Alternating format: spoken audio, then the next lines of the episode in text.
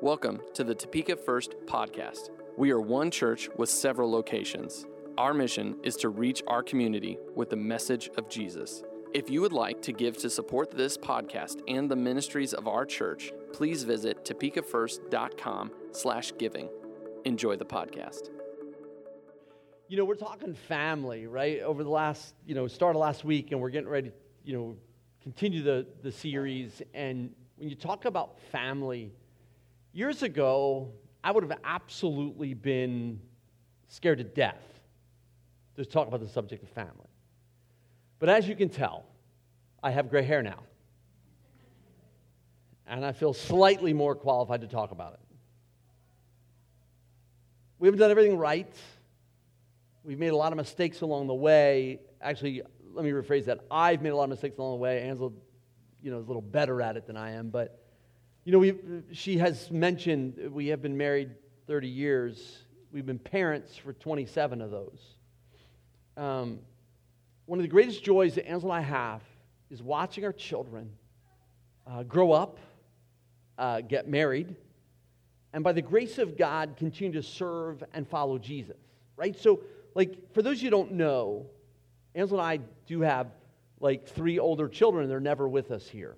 Like, we have a you know 27 year old, a 25 year old, and a 20 year old. Two of them are married. The third one's about to get married.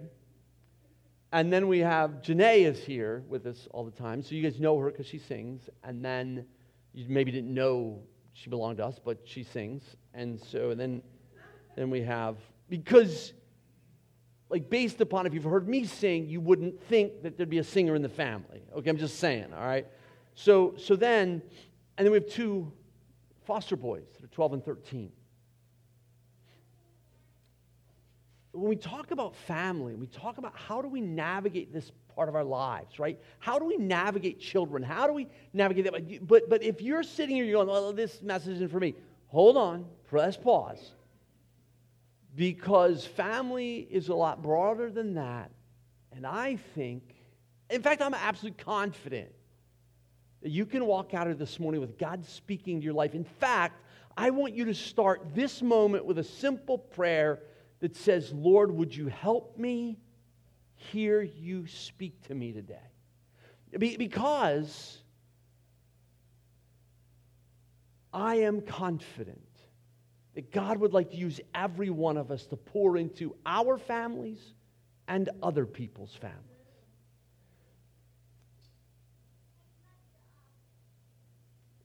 One of the struggles we often have in life is thinking there is no way to change. We feel a bit like Paul. As he wrote to the Roman church in Romans 7, he wrote, he said, But there's another power within me that is at war with my mind. This power makes me a slave to the sin that is still within me. Oh, what a miserable person I am. Who will free me from this life that is dominated by sin and death? Right now, I realize that we're not, but, but, but when we recognize some of the things that we do and some of the things we have done as parents, we recognize that some of that we've inherited. Some see their family history as controlling what they're going to do in the future. I'm telling you, there's hope in Jesus. And He can break the chains that have bound us he can set us free. He can help us do more than we think we can do. Like when I look back and I look at my life and I think about what it was like for me when I first realized I was going to be a parent. They should not give children to people like me.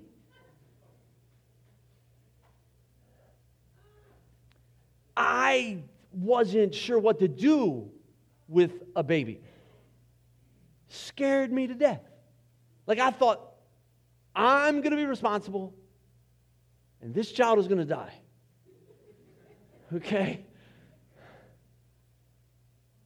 But it didn't stop there. It didn't stop with just the, that, that first moment. Look, look, there was a ton of things that I had to learn both as a husband and as a father. And without being willing to learn, I would have been a, a miserable failure. But humility says, I'm going to learn. I'm going to figure out how to navigate this world that I find myself, and I'm going to be the best parent I can be. I feel sorry for the first two children. They were experiments, okay? We're getting better as we go along. and maybe not. I don't know. God can help us and will help us if we will let Him. So ask God, what would you like to change in me today? What would you like to speak into my life about parenting? About what it means to be a child, even if you're grown and gone. Ephesians 6, verses 1 through 4, continues this thought of the, that Paul is writing about house codes, right? He talked a little bit about, uh, out of, uh, out of Ephesians last week, about husbands and wives, and Pastor Mike walked you through that. And when we start and look at Ephesians 6, I really think we've got to go way forward. I think Pastor Mike did the same thing, kind of looking forward a little bit ahead of that. Look, if we will start with what's found in Ephesians 5, that we will apply that to Ephesians 6, it goes a long way. And so we, when we read Ephesians 6 through 1, which 6 1 through 4, which we're going to get to in a moment, it's important to read it with a first century mindset, not a 21st century mindset. Because when we read this from a 21st century perspective, we, re, we lose what, what was being spoken that was revolutionary to that time. So Ephesians 5 15 through 20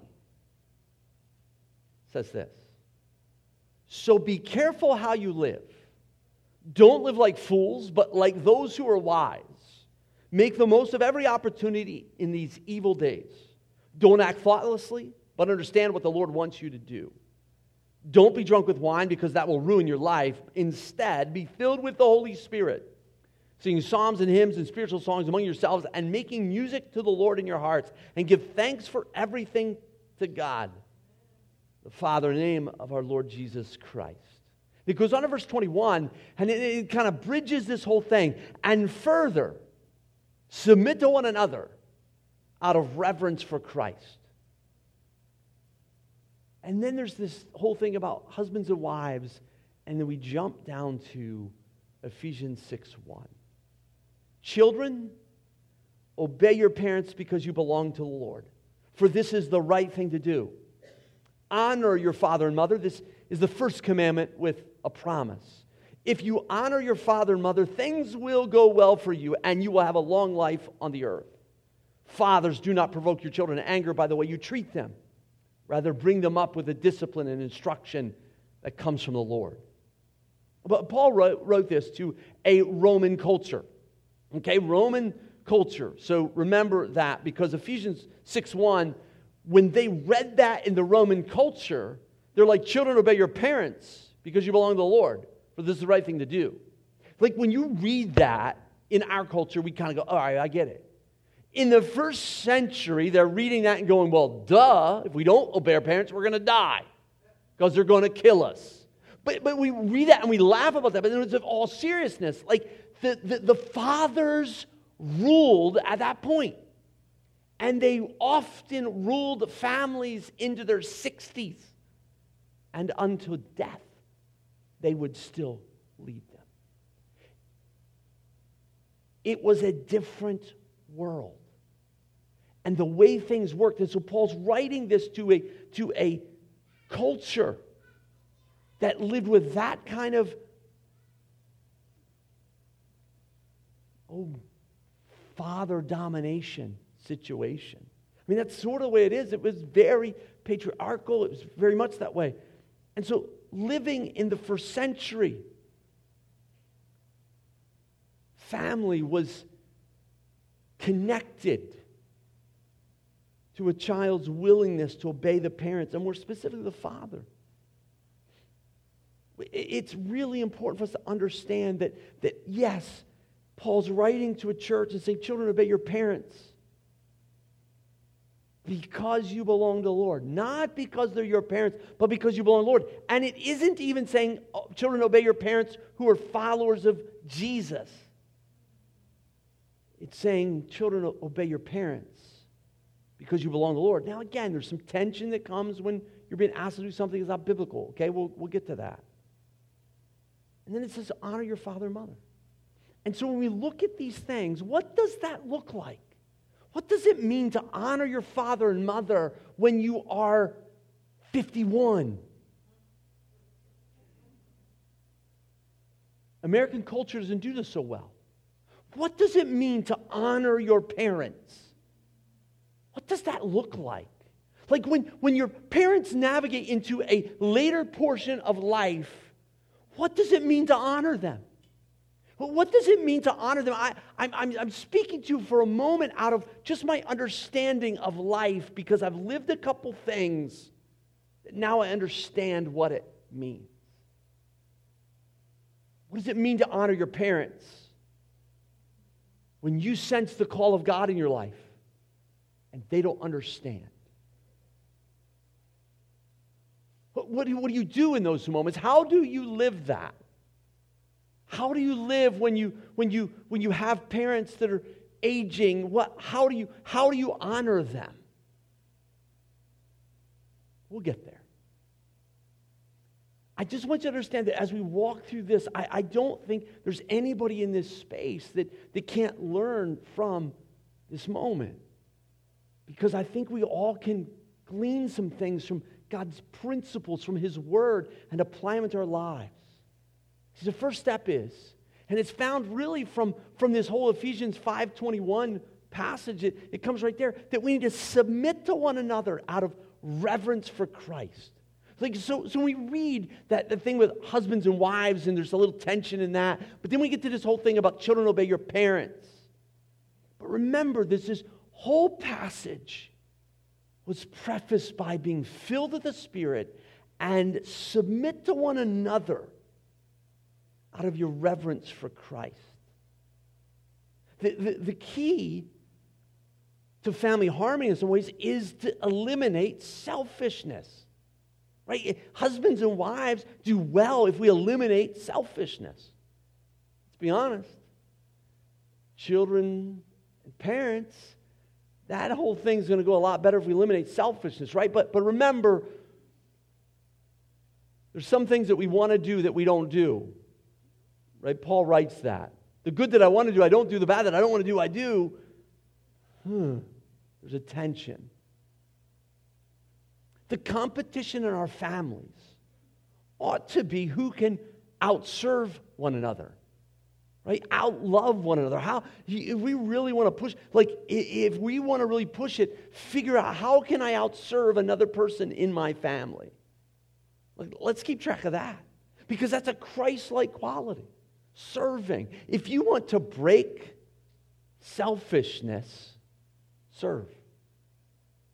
One of the powerful things for us, for our family, just a few years ago, to be able to go to Haiti together. It was just four of us at the time. The, the two older boys didn't get to go, but, but Janae and Matt and Ansel and I went to Haiti with the church team that went there. Look, if you want to understand, go serve. And here's why it's hard to do it because we walk into Haiti with all the answers. We walk into Haiti going, we're building a wall with rocks. And we're pouring concrete by moving sand and water in buckets. Buddy, just back up the cement truck and pour this baby and let's get done. We could have been done in like 30 minutes, what took us a week. And that attitude doesn't serve a nation. And that attitude doesn't serve a brother who's got a job for that week because we're there. And we're able to help support their lives and their economy, give them dignity and worth. See, if we come in as Americans and we just kind of bust in there and go, hey, let's pour this wall, let's get this done, let's get out of here. Like, we don't want to be here in the first place. It's not serving, is it? And when you walk into any situation in life, whether it be families, jobs, or other relational situations, and you don't want to serve, you'll cause chaos. Right? As we adopt Christ's likeness of service, we will change our families. Okay. So I think we get the service side of this. There's also no place for what the Bible would call unwholesome talk. Okay, so let's just, I'll give you a list here real quick, all right? Some of them, you no problem. Some of them, you'll be like, hmm, okay. So avoid these things profanity, yelling, sarcasm, put downs. Ephesians 4:29 says don't use foul or abusive language let everything you say be good and helpful so that your words will be an encouragement to those who hear them. Now, this just doesn't apply into the family, right? It applies in a family, but it applies everywhere. Think about this for just a moment. It's one thing for Paul to write, don't use foul or abusive language. Right? I mean, that's like, don't do this. Cool, all right, I can do that. But he has to follow that up with, let everything you say be good and helpful so that your words will be an encouragement to those who hear them. So now you're responsible all the time. See, it's not so hard. Like if I just just didn't have to talk to people, I would never be wrong. Right? If that's all I was commanded is to not do the wrong thing, life would be easier.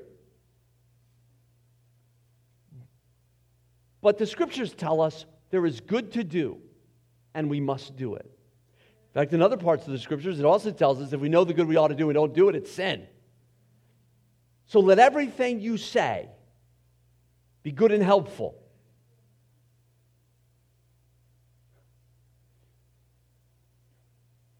Everything you say.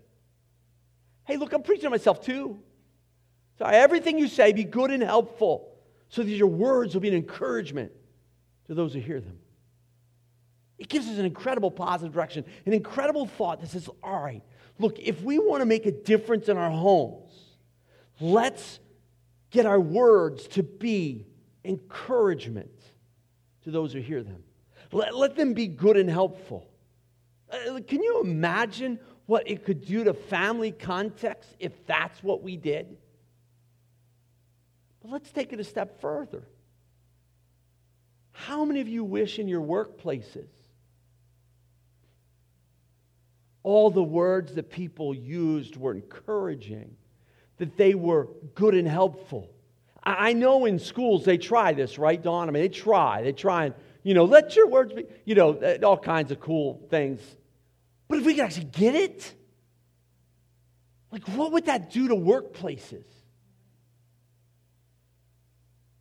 What would it do to homes? What would happen if our words were always good and helpful? Speak words of life, hope, encouragement. In, in, case you think this is not a serious deal, Proverbs says it this way the tongue can bring death or life. Those who love to talk will reap the consequences. James tells it this way James 3 7 People can tame all kinds of animals, birds, reptiles, and fish, but no one can tame the tongue. It is a restless evil and evil, full of deadly poison. Sometimes it praises our Lord and Father, and sometimes it curses those who have been made in the image of God. And so blessing and cursing come pouring out of the same mouth. Surely, my brothers and sisters, this is not right. Now, now James is talking in general, but obviously it applies to the family, right? It applies into family situations. And in this statement that is, is, is to try and help us understand or recognize the seriousness of what we're talking about, there was a Harvard study that revealed that verbal abuse, verbal abuse, words, can be more damaging than physical and sexual abuse. Now, I want you to understand, I'm not saying that, there's not huge damage, but what I'm telling you is there's actually a Harvard study that says there is some significant damage done by verbal abuse. And the scriptures taught it in Proverbs. The power of the tongue can bring death or life. And, probably one of the problems, in some ways, is, is verbal abuse is tougher to pin down. We recognize some of the other things, the physical abuse, the sexual abuse, we recognize the pain that, that's involved. But unfortunately, oftentimes people do not recognize that their words have power. And the solution to all this is let the Holy Spirit work in our lives. If we want our words to be encouraging, let the Holy Spirit work in you. Allow the Holy Spirit to change you. Allow God to work in your life and allow the flow of the Holy Spirit to come out of you. That's called the fruit of the Spirit. It's pretty amazing. Galatians teaches us, but the Holy Spirit produces this kind of fruit in our lives love, joy, peace, patience, kindness, goodness, faithfulness, gentleness, and self control. There is no law against these things. Then we go on in, in, Ephesians, it talks about honoring parents. Children are to honor their parents. Romans 12:10. Again, written to the church, but obviously church applies to the family. Love each other with genuine affection and take delight in honoring each other. Take delight in honoring others. Take delight in honoring people. Now, in, in that context and, and in Ephesians, they were talking about like, fathers, don't provoke your children to anger. Don't just make them mad to make them mad. Don't just tweak them just to tweak them. Don't do something just to cause pain. I mean, it seems weird to me that you have to say that, but I understand that, that there are people that have grown up a certain way. And they only know to handle things a certain way.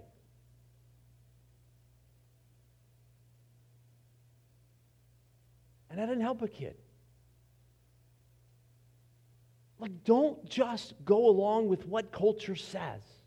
Like, allow God to speak into your life and change what you do. Allow you become more like what Jesus wants you to become. For parents in the room, that have children. Like, that's a pretty logical statement, isn't it? I meant children that are young still, like in your home, like children. Don't over control. I'm going to speak from observation for just a moment of the past 28 years of ministry, youth ministry, pastoring, and one mistake I see, and I'll clarify this as we go along. One mistake I often see is parents being too controlling. I know we'd probably prefer to err on the side of caution, right? We want to, you know, I mean, we do live in the safest place in the planet ever in history. Um, if we could have our children live in bubbles, we would do that so that they never fell and scraped up their knee. I mean, that's really what we learn, live in.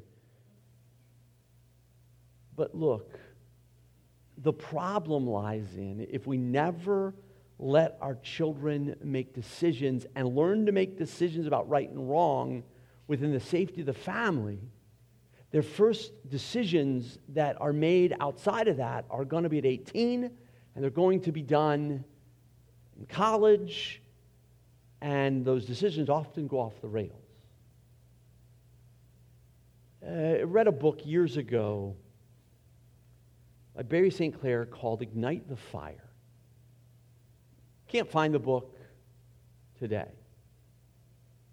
But one thing stood out to me, and I've never forgotten it. He makes a statement in there that says, Parents often try to be the Holy Spirit for their children. And they never let their children experience what it means to have the conviction of the Holy Spirit in their lives. They, they never understand what it means to, to, to sense from the Holy Spirit what's right and wrong. Now, granted, we have to give guidelines, right? Just like God has given us guidelines. He's given us parameters. And we see it in the scriptures. Galatians 5:13 says, "For you have been called to live in freedom, my brothers and sisters. But don't use your freedom to satisfy your sinful nature. Instead, use your freedom to serve one another in love. Right? And so, so when we talk about this whole thing about, you know, giving freedom, here's a funny, interesting thing. With our older boys, when we asked, just silence yours for a minute, little man. Um, but with our older boys, they would often ask us, What time do I need to be home? we would say, What is a reasonable time for you to be home? They often were more conservative than we would have been. But they learned how to make some decisions. They learned how to uh, know what is is right. You come home at a reasonable hour. That's like, and when you go wrong, yeah, we're going to talk about it It's not a problem. But you know what? That's one of the pieces that you try to teach and try to. This is a little example. But I also want to push you a little bit further. Don't forget to encourage your children.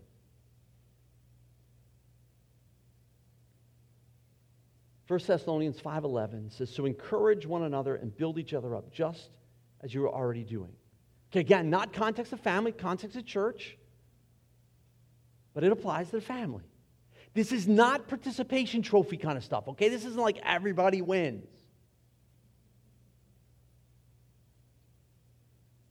Because that doesn't teach anything. What does teach something is when you see what God has put in the child and you call that out of them almost prophetically, looking at their life and saying, I see this in you. You need to come with me. Hey, we give it to coaches all the time. We don't call them prophets, we call them coaches, right? They look at a kid and go, You've got something in you that can, man, you got something that'll bring this team forward. You, you got something. You don't believe in you yet, but you've got something and you can do this. You can perform better than you think you can, right? We're okay with a coach doing that.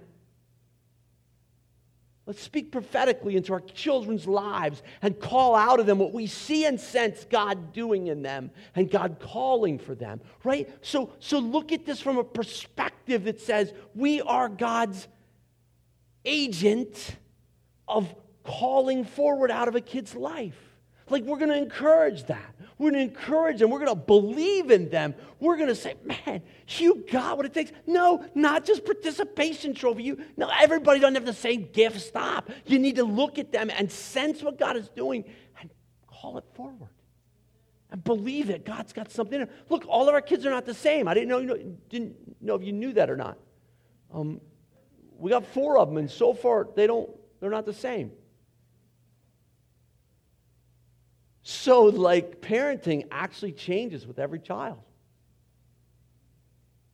You tailor make parenting for the child because you've got to work on different spots of the child. If we did everything the same, we're not going to do them justice. Does God treat all of us the same? In some ways, yes. But in some ways, no. He's given each of us different giftings, He's given us different things. We've got to allow God to bring those out of us. And now we've got to bring that out of our kids. We've got to bring that out. And guess what? It doesn't stop with just parents and children because we're the family. Right? And all of a sudden, you start to realize that all of us, as the family of God, are responsible to call out of others and encourage that. In them, coaches again do this. They're coaching other people's children oftentimes, and they're calling out of them, and they're believing them, they're encouraging them. And, and when they, they struggle, you speak words of hope into them, just in some ways, just hoping that they'll perform better the next time because they're on your team, and you're like, boy, I hope. No, and you're trying to bring confidence out of them. That's also what you do as a church. Look, one of the reasons why my children are following Jesus today is because the church believed in them. Because the church called things out of them. The church developed skills and giftings and talents in them. Things that I couldn't teach them were taught to them. Funny story. This will be recorded. This could be bad. Funny story. Josh would tell it. But Josh, you know, leads the missional campus out there, and when he was in middle school, he wanted to play, and he had had some guitar lessons, but he wanted to play bass for the youth band, and Aaron graciously let him play, and Aaron's still part of Mission Hill and still working with Josh in that whole world. But Aaron Hoffman is teaching him how to play bass, and Aaron comes to me one day and he goes, Steve, some days I think Josh has it.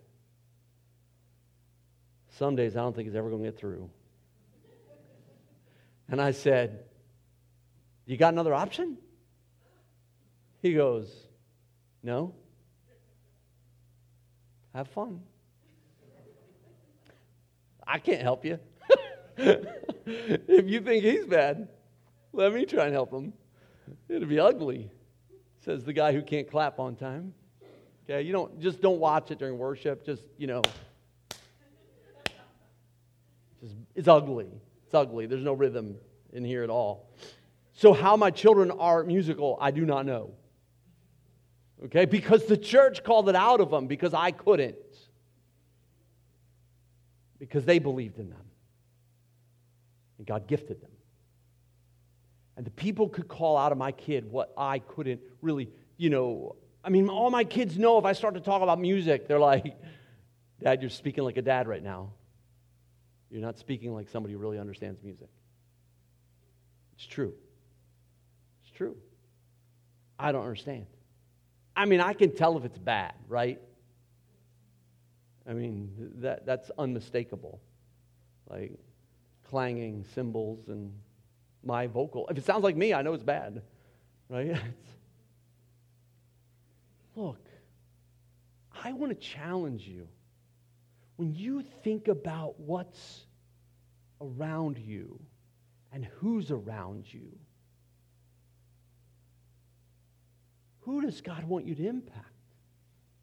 Who does God want you to be an influence on to help them become who He's designed them to be? Your family, somebody else's family, doesn't matter. Who are you going to help bring along? Let's go back to the honoring parents thing as we close. What do we do as our parents age? What does honoring look like? Do we only honor our parents when we live at home? No. We honor our parents till the day they die. And even after that, we probably should still honor them. We probably shouldn't start speaking bad of them at that point. We should honor our parents. America doesn't do this well, by the way. In other parts of the world, aging parents don't worry about anything. Why? Because they just move in. And you're like, Sweet. Right? Like, I'm not sure. I'm not sure what happens. This is recorded. This is bad. I mean, theoretically speaking, if one of our parents moved in with us, I'm not sure. One might be easier than the other on us. But how do you honor parents knowing all that you know? How do you honor a parent that goes through medical difficulty? What does God speak into that? Now, I'm not telling you what to do. I'm telling you to honor your parents. Honoring them might be different in every situation. Honoring parents means you're going to do the best you can for them, whatever that looks like. I will never forget. I will never forget our neighbors when we lived in from 1990 to 96. A friend of mine, his grandparents lived across the street from us, how we got to know him. I will never forget in all of my life the care that one, their daughter took care of them, but the care that, that Gene had for his wife.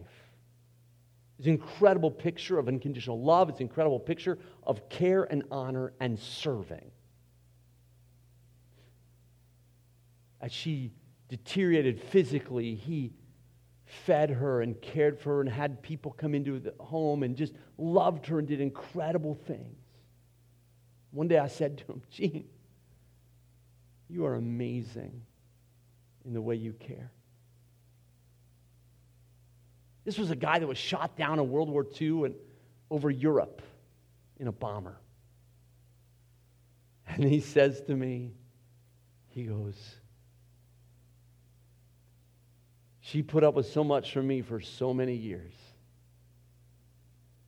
I, I, can, I can care for her. Honestly, in 18 years, well, actually, I only lived at home for 17, so I had a head start of getting out of there. But in 17 years, I really tortured my parents. There was a lot of stuff that they put up with me. And I can honor them. I can serve them. Because that's what God is calling us to do. Because God calls us to serve. Again, we're to serve our families, we're to love them, we're to honor our parents forever. Your life will be go well and you'll live a long life. Serving really matters. And the time that your relationship with Jesus matters the most is when you have to live it out in real life situations. See, that's when it's really tested. That's why the scriptures teach us make the most of every opportunity. Because people are watching you.